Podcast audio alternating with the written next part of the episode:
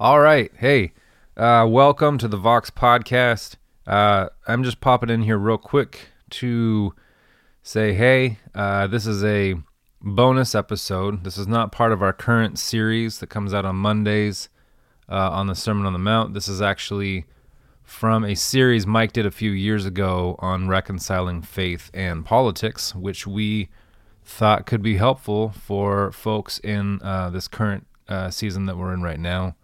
So we hope you enjoy it. We hope that it's helpful.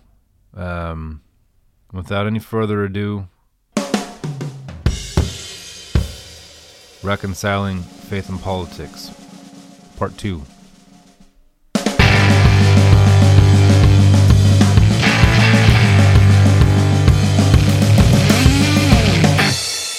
What we want to do is we want to continue to talk politics. And we want to talk politics through the lens of Paul's conversion. In other words, Paul tells us a bit about himself uh, autobiographically, and from what we know of Pharisees of Paul's day, um, we, we have uh, uh, some confidence in making some assumptions about what Paul would have expected and believed and been passionate about as a Pharisee uh, prior to his meeting the Lord Jesus, and then what he was like after. He certainly, we certainly have much more insight on that as he's writing to these kingdom communities he's developing and planting all throughout um, Asia Minor. But um, there, there's, I think, there are lessons to be learned uh, from Paul's change of perspective for us if you remember, um, we've talked about how for Paul, the gospel, you know, and the hope of Israel and the messianic expectation, all of that was political. It wasn't just a spiritual thing; it was economic, it was social, um, it uh, it was political in the deepest, truest sense of the word. And so Paul had certain assumptions about what that was like. And we talked last time, we ended the last time we had this conversation on just noting some of the ways that Paul's zeal had corrupted um, his understanding of Israel's vocation. And we noted some parallels between the corruption that had infected Paul and his, his sort of political uh, understanding, um, and the way in which some evangelical subculture, uh, uh, political subcultures, have uh, been corrupted by similar things, by similar zeal, by similar misunderstandings of what it is that God's up to in the world.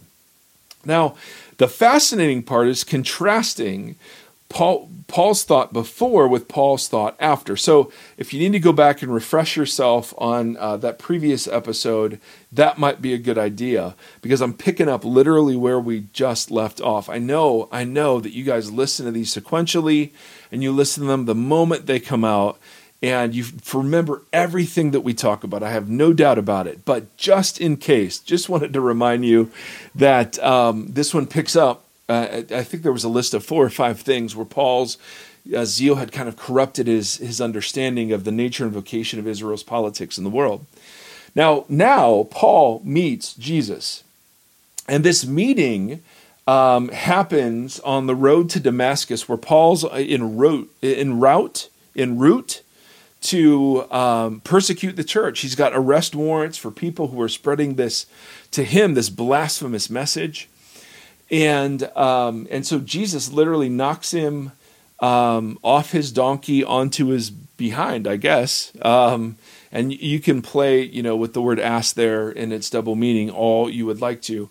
Uh, but but the fascinating the fascinating thing is then Paul sort of recalibrates he has to recalibrate a lot of his theology uh, because it's not just that he be, be believed that Jesus was Messiah, but it's how Jesus was Messiah. That was the thing that was so so difficult to understand, and that's the part that really has implications for how we do politics. It's not just that we believe uh, that Jesus is Messiah, but it's how Jesus um, won his kingdom. It's how Jesus came into his kingdom. It's how Jesus governs his kingdom. That's that's the stuff that helps us through all this sticky political stuff you and I are dealing with today. So.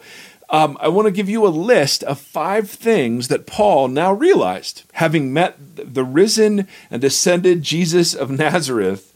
Um, the, and the most obvious thing, number one, is that that the fact that for Paul, resurrection, and we've talked about this before, resurrection and you know salvation, I mean, those words didn't just stand for some sort of spiritual reality.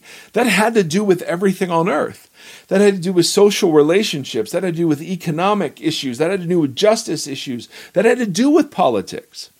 And so when he sees that the resurrection of Jesus was something that had indeed taken place, he has to recalibrate around the idea that God's salvific plan, the plan he'd been expecting the Messiah to inaugurate, that plan has now begun. And, and the, the plan was holistic, that salvation was holistic. You can't parcel it out into what happens to your soul after you die. That would never have made any sense for Paul, even after he meets the risen Jesus. So when Paul realizes that resurrection has come, resurrection is shorthand for everything that shalom represents. The God's remaking the earth with himself as king. Not just king in the abstract sense like he is now. I mean, he is in fact king, of course, but he's allowing other wills to be done on the earth. No, no, no. When we say that God is remaking himself as king, uh, or remaking the earth with him as king, what God's, what Jesus will say about that is that God's kingdom has come. That's a political uh, entity. A kingdom is a political thing. Now, a kingdom can be made up of all sorts of different things. It can be kingdom, a kingdom can be based on boundaries. A kingdom can be based on ethnicity. This kingdom is going to be much different from that. But for Paul, the fact that Jesus had been resurrected, uh, although this was way different than what Paul expected, that was code for the fact that God's holistic program was kicking off.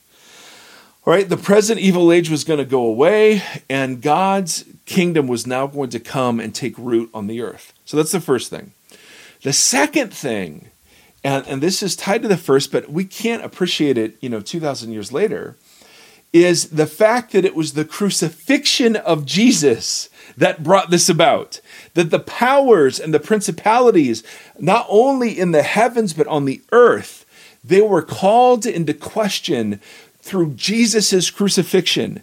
Please understand that a Roman cross represented the most potent political symbol of domination and political defeat. The cross was not a religious symbol, not even remotely, it was a political symbol. It's a swastika. Um, it's. Um, uh, it's the flag of Israel. It's the, the the stars and stripes. I mean, the the the the and again, I'm not saying that those are instruments of oppression. I'm just saying certainly the Nazi swastika is. I'm just saying when you saw a cross, that was a political statement in the same way seeing our flag would be a political statement, or seeing the flag of another country would be a political statement. Uh, a cross was a was a political thing, and a cross um, was like a guillotine. It was like a, a, lethal injection. It was like being, you know, um, drawn and quartered. I mean, a cross meant you were defeated. A cross meant uh, the powers had won. I mean, the irony of the vindication of Jesus, um, um, who, according to Paul's thought, prior to meeting Jesus, I mean, the fact that Jesus was crucified, I mean, it says in Deuteronomy, cursed is anyone who's hung by a tree. Uh, Paul would have seen Jesus as a failed, failed Messiah, and that God had not vindicated Jesus because Jesus had been put to death by the Roman authorities in the most political of ways through the crucifixion on a cross.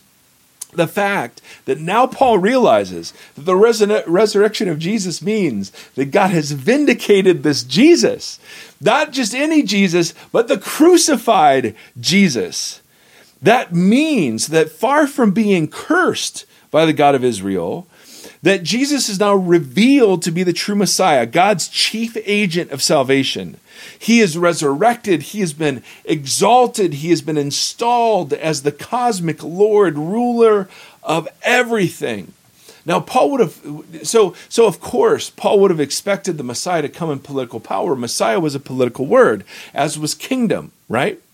But the thing that was so fuzzy that Paul, I think, took a long time to grab hold of, and that we do too, is that the way the Messiah came into political power wasn't through the, the way that the enemy had tempted Jesus by bowing down to him, but was rather suffering the greatest of evils that could be done at the time, being being abandoned and mocked and beaten um, and scourged and you know left to die in a Roman on a Roman cross outside the city of Jerusalem.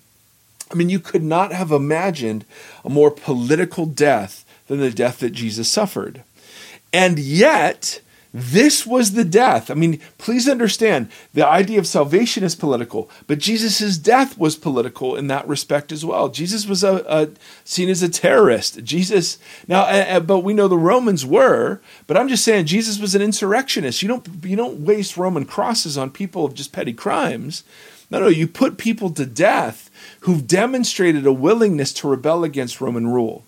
So the fact that Jesus is carrying a cross and dies upon it means for Paul that uh, not only has Jesus been resurrected, but the crucified Jesus has been resurrected, and and and then even more specifically and importantly, that God accomplished His salvific purposes not through power or domination or coercion, but rather through the giving of the Son of Himself on a cross. It was, it was self serving love, it was servant hearted love. It was the forgiving of his enemies as the enemies are putting him to death. The, the, way the, pol- the political entity of the kingdom of God was arriving was through the crucified Jesus. Now, those are the first, first two points. Third point and, and, and this is the one we'll develop in part four of this whole conversation. But because of this, Paul recognizes now that political engagement, and again, I don't mean political engagement in a two party system like we're talking now, I mean engagement in the polis that you are surrounded by, that that kind of engagement has to be now, this is a word that Michael Gorman uses that I love. It's cruciform, it's cross shaped that that if if um, if Jesus, whom God has installed as ruler of all things, is vindicated and triumphs by means of the cross, then all those loyal to him must be cruciform. Again, there's that word that is oriented by and shaped by the cross.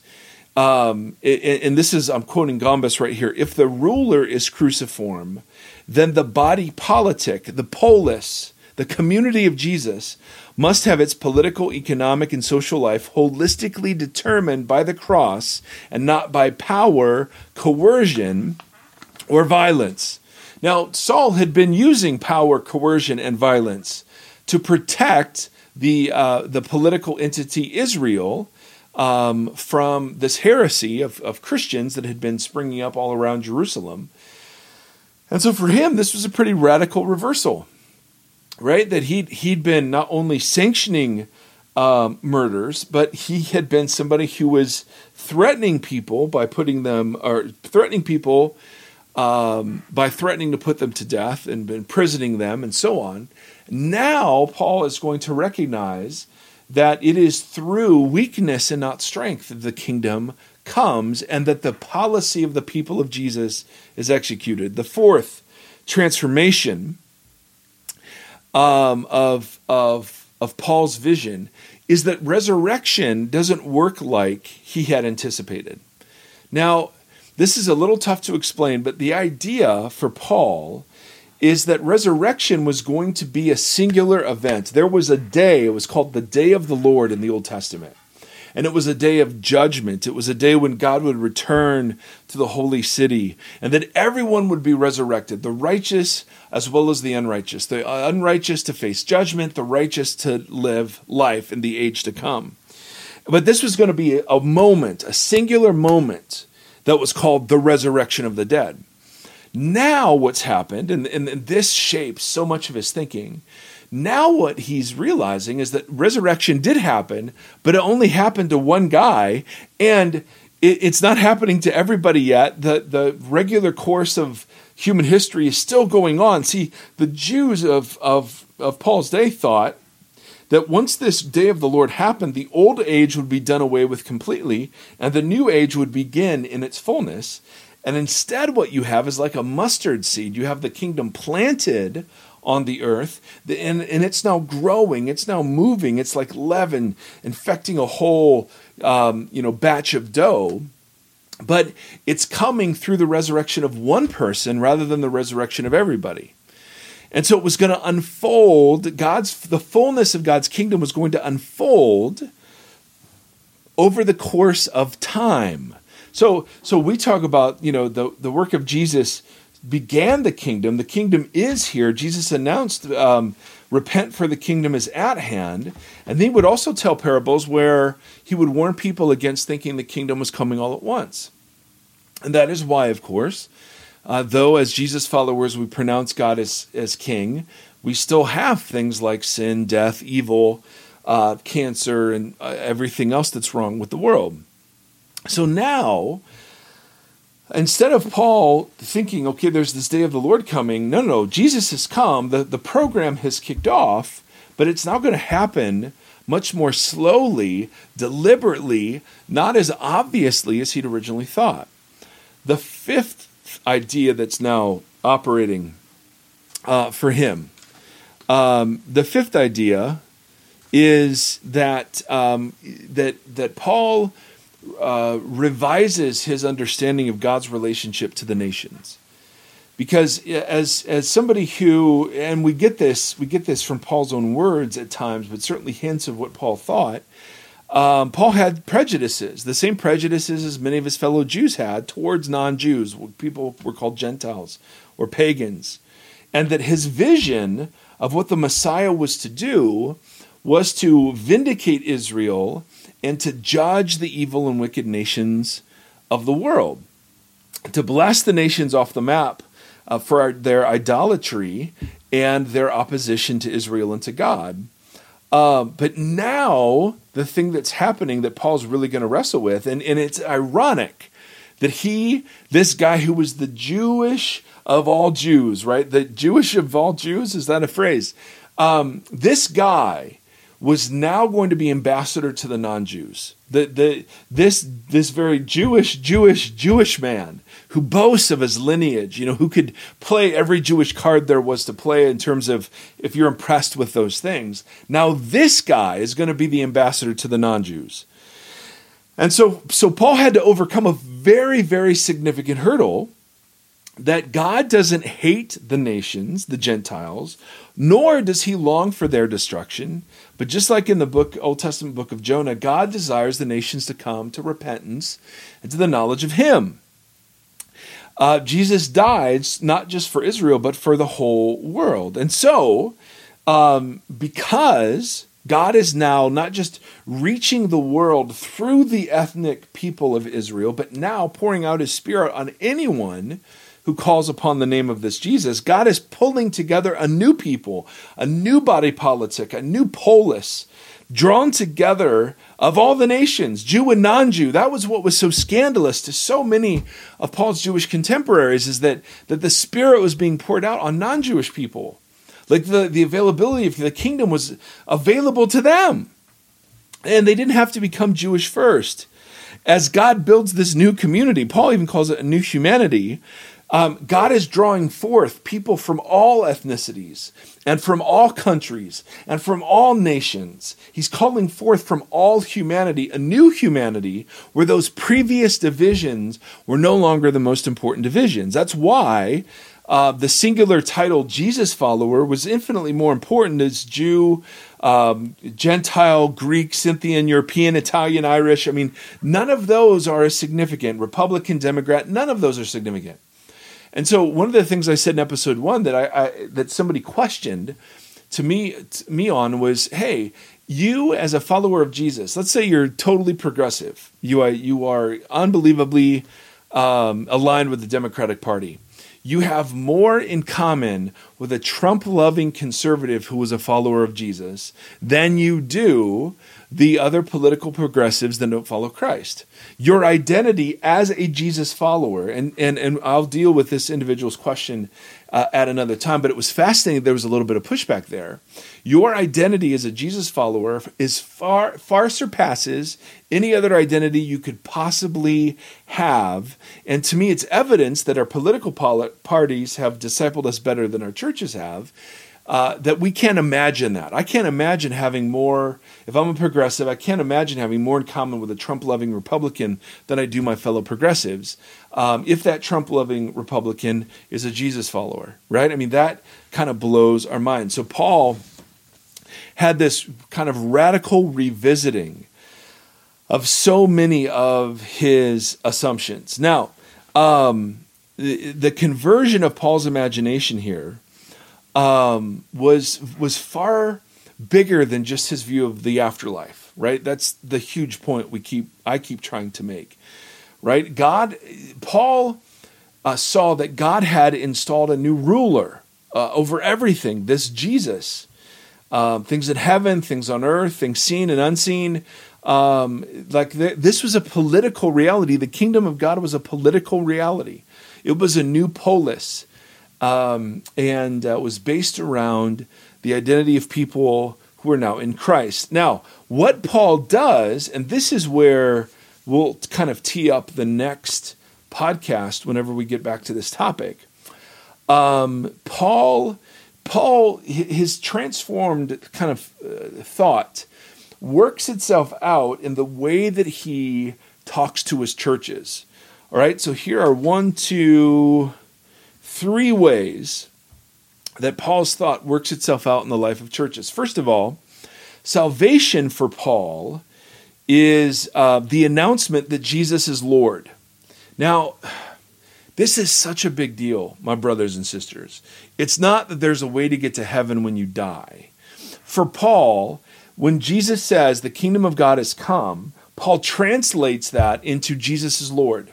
So the Jewish to his Jewish audience, kingdom, kingship, kingdom of God language would have made total sense about what we were talking about there. That, this was the, the fulfillment of Old Testament promises and, and hints and, and echoes that had been resounding throughout the generations about what God was going to do again with his people. He's going to come back to his people and install himself as king over them. Yes, yes, yes. That wouldn't have made similar sense to, to Paul's non Jewish audience.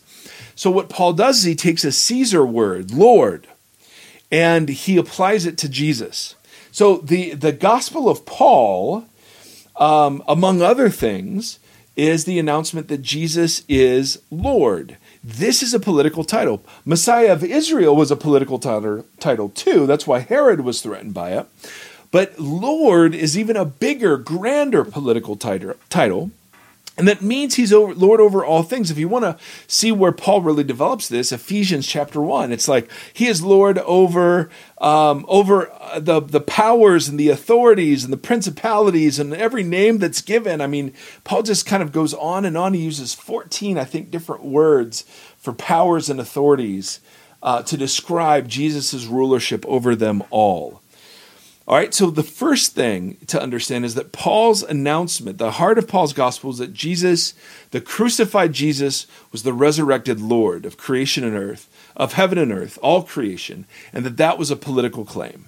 Secondly, uh, Paul's uh, Paul's gospel was the announcement that this this Lord, this Jesus, was creating a gathered people, that the kingship of Jesus was going to be manifest in the lives of people, no longer based on ethnic identity or gender, but rather young and old, male, female, Jew or Greek, slave or free, didn't matter. Anyone who claimed the name of this Jesus, filled with the same spirit that spoke creation into existence and will recreate the earth. This, Paul says, new creation is now within us for all those who call upon the name of Jesus. So, salvation um, is uh, is entrance into this political reality. Uh, to quote Gombis again, um, he calls it the new creation polis of God. It is the arrival of the long awaited kingdom of God, a new and life giving, reality altering, community transforming realm into which God is drawing people by his Spirit. This political reality is the emergence of a God empowered, spirit animated realm that manifests the reign of the Lord Jesus Christ through a radically new social order, the polis of Jesus. That, oh, that is so magnificent. I love this stuff. Right? So Paul will use language like he's rescued us out of the kingdom of darkness into the kingdom of his beloved son. Now, now political realities uh, Paul's describing a political reality that isn't based on ethnicity or geography, but rather is based upon uh, the the standing of people who come to Jesus, who are now in Christ, and who have the Spirit placed within them, who become bearers and agents and purveyors of the new creation itself. So, so this this is massive, and and the politics of this um, of this new polis are shaped uh, by the mission, the original mission and vocation of Israel. Paul uses lots of Israel language to describe the church. The church doesn't replace Israel. All right?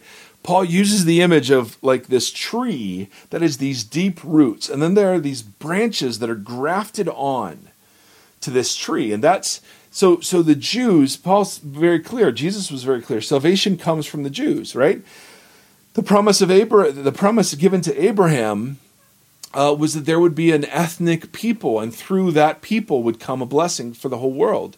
So, so we are co-heirs uh, to the promises of Abraham, but but that doesn't mean we replace ethnic Israel. There's lots of debate about what role of, does ethnic Israel have in the future, and I'm not sure about much of that. I just I'm not a fan of replacement theology. I'm a fan of addition theology.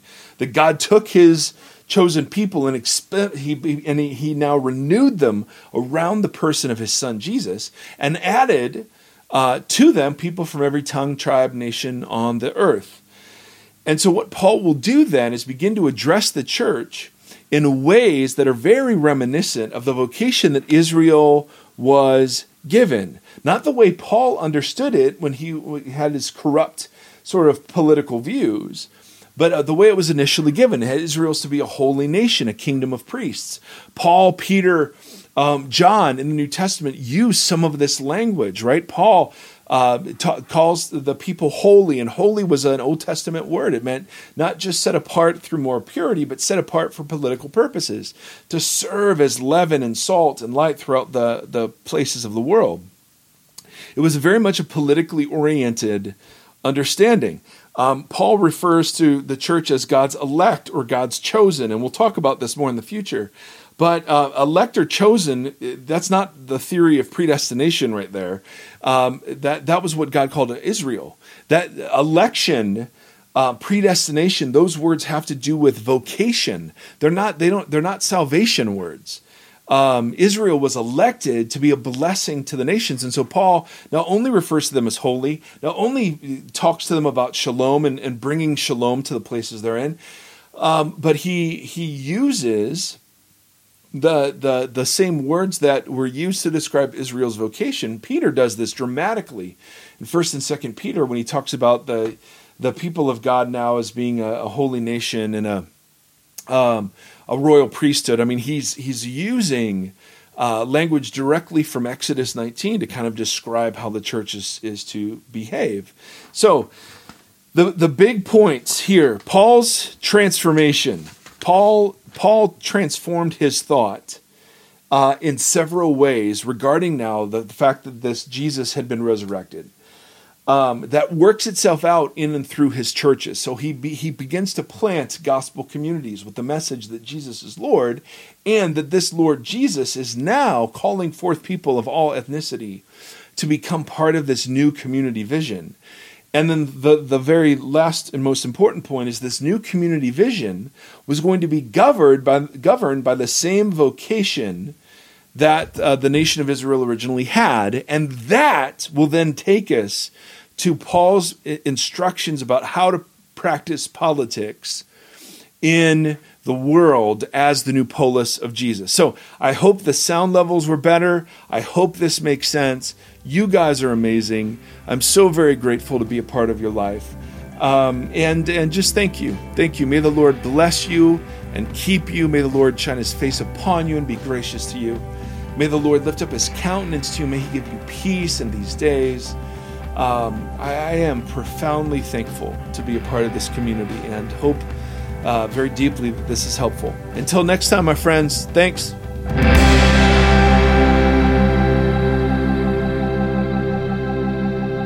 thank you for listening to this conversation. The Vox Podcast is a 501c3 nonprofit organization that is supported by listeners like yourself. If you'd like to partner with us, you can do so at patreon.com backslash Vox Podcast. You can also engage with the hosts on social media at facebook.com backslash Vox Podcast, on Instagram at Vox Podcast, and on Twitter at Mike Erre. Thank you for walking this road with us.